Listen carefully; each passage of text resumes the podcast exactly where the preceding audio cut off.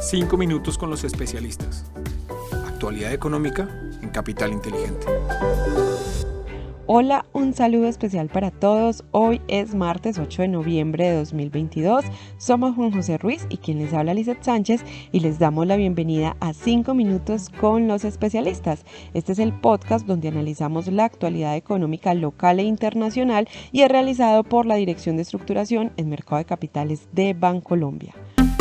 Los datos económicos más importantes de la semana. Es difícil identificar una tendencia para los mercados durante la semana pasada, que inició con noticias en Latinoamérica, donde Lula da Silva fue elegido presidente de Brasil, noticia que parece haber sido positiva para el mercado, pues tanto el Bovespa como el Real Brasilero mostraron valorizaciones en la semana.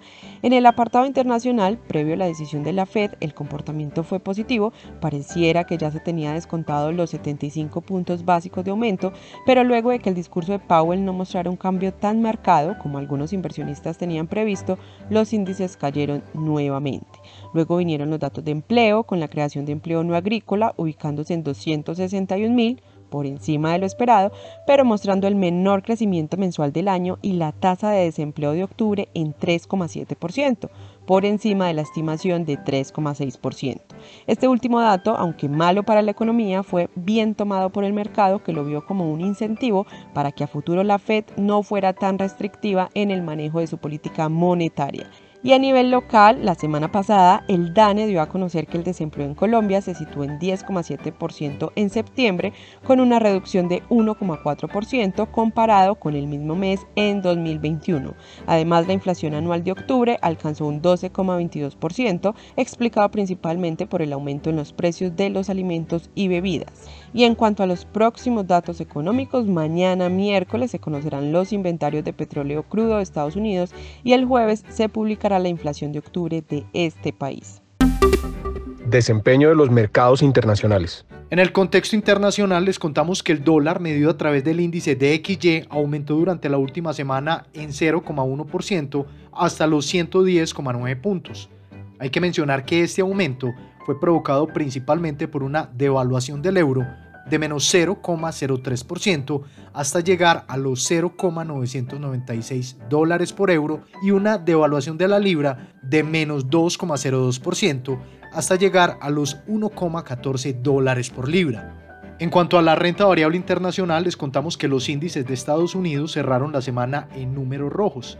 El Dow Jones, el Standard and Poor's quinientos y el Nasdaq terminaron la semana en menos uno coma cuatro por ciento, menos tres coma tres por ciento y menos seis por ciento respectivamente, mientras que en Europa y en Japón los índices Euro Stoxx cincuenta y Nikkei reflejaron retornos positivos de uno coma cinco por ciento y cero coma tres por ciento respectivamente.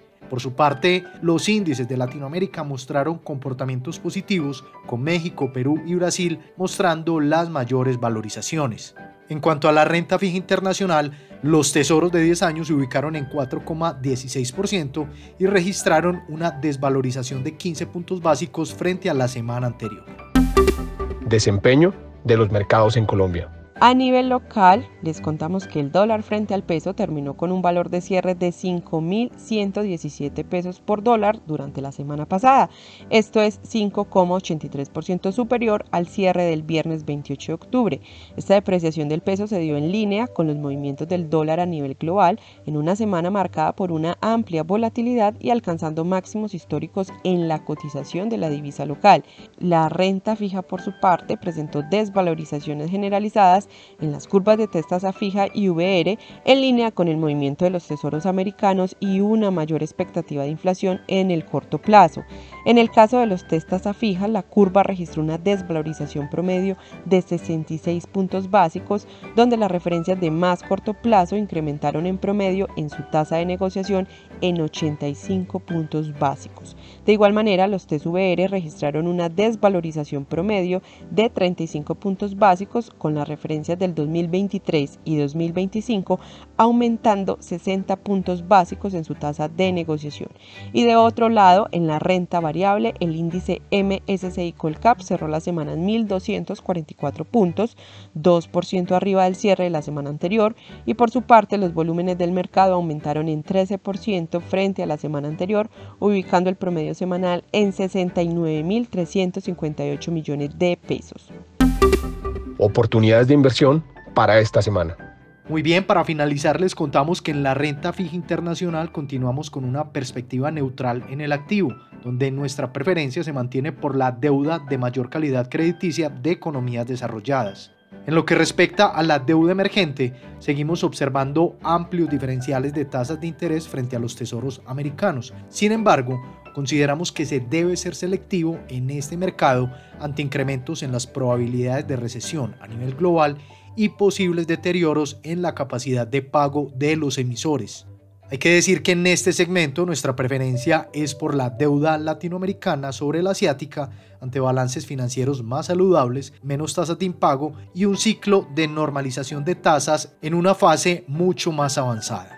Para la renta variable internacional mantenemos nuestra postura cauta y defensiva en el mediano plazo, en línea con nuestra perspectiva negativa, y nos posicionamos fundamentalmente en sectores defensivos como salud y consumo básico, los cuales históricamente han brindado resiliencia en los portafolios de inversión. Sin embargo, hay que mencionar que en el corto plazo aprovechamos el repunte que consideramos temporal del mercado a través de una estrategia táctica sobre el sector servicios públicos, el cual refleja una de las mejores posiciones técnicas entre los sectores de Estados Unidos. Consideramos que la atención de los inversionistas estará centrada esta semana en los datos de inflación que se publicarán el jueves. A nivel local mantenemos una perspectiva neutral sobre los activos de deuda. De esta manera seguimos observando niveles de tasas de interés atractivos, tanto en términos nominales como reales. No obstante, identificamos riesgos al alza en materia de inflación y tasa de política monetaria, razón por la cual consideramos prudente la indexación a I P C y tasa flotante. En cuanto al dólar, con respecto al peso, esperamos que se cotice entre los cuatro mil ochocientos pesos y cinco mil ciento cincuenta pesos durante esta semana, con jornadas de una amplia volatilidad.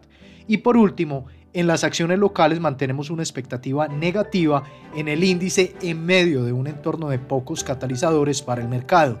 De esta manera, no descartamos correcciones adicionales.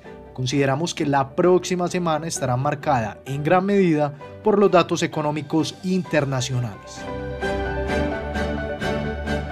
Así terminamos nuestro resumen semanal. Les esperamos la próxima semana en un nuevo episodio de los cinco minutos con los especialistas.